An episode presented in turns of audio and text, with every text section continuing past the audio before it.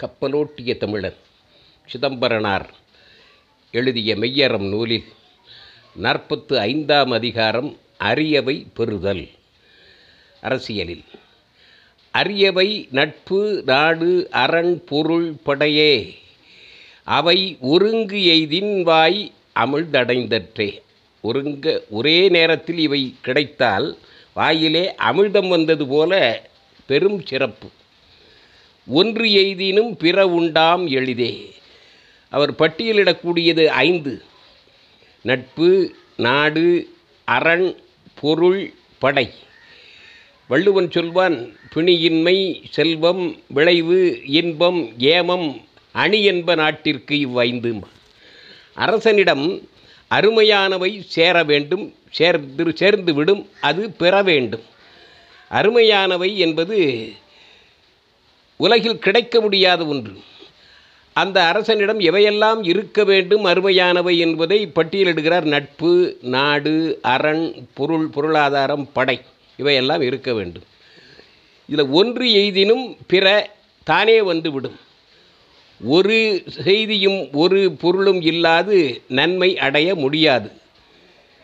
இதெல்லாம் அரசருக்கு பெரும் அரசர்களுக்கு பேரா பேரரசர்களுக்கு ரொம்ப அருமையானவை அல்ல எளிதிலேயே கிடைக்கும்.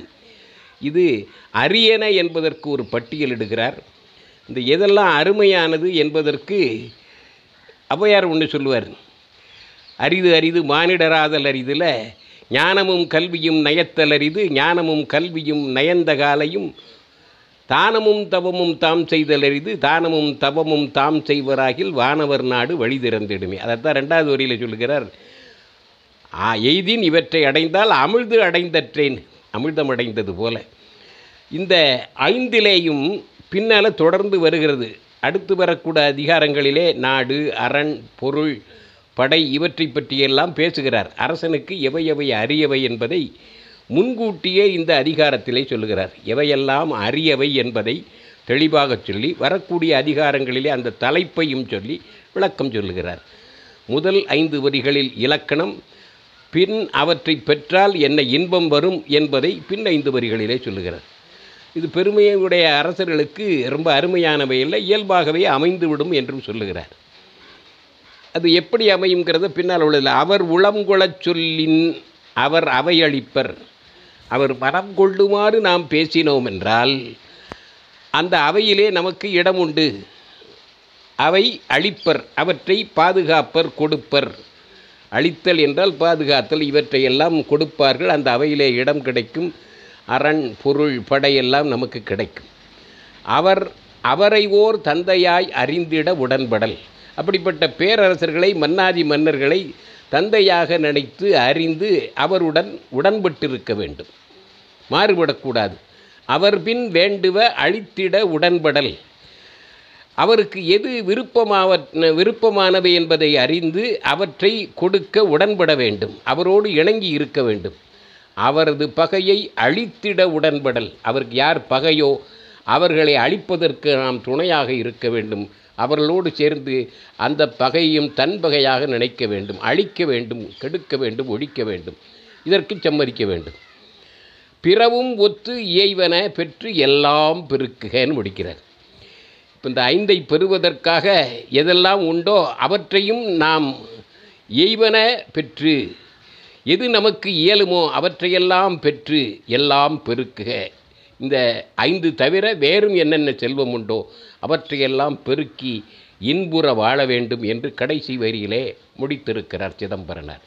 பிறவும் ஒத்து இயைவன பெற்று எல்லாம் பெருக்குக. வளர்க்க இல்லை பெருகிக்கொண்டே போகும் என்பதிலே அவர் வெளிப்பாக அருமையாக கோடிட்டு காட்டுகிறார்.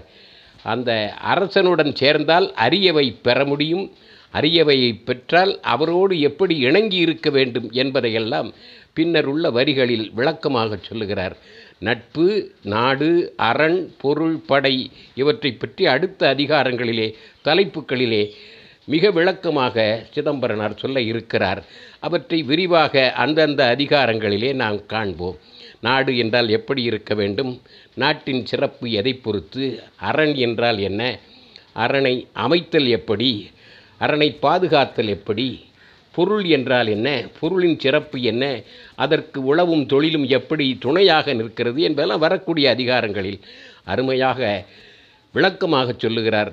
இது முன்கூட்டியே அந்த அதிகாரத்தை வைத்து அரசியலிலே பேசக்கூடிய இடம் என்பதனால் அருமையானவை பெறுதல் என்பதிலே இந்த தலைப்பிலே எதிரதாக்காக்கும் அறிவுன்னு சொல்லுவது போல பின்வரக்கூடிய அதிகாரங்களினுடைய கட்டியம் முன்னாலேயே சொல்லப்படுகிறது என்பதை அறிந்து அரியவற்றை நாமும் பெற்று சிறப்பான வாழ்வை பெறுவோமாக என்று நிறைவு செய்கிறேன். அதிகாரம் நாற்பத்து ஐந்து அரசியல் நிறைவு பெறுகிறது வாழ்க மெய்யரம் வளர்க சிதம்பரனார் புகழ்.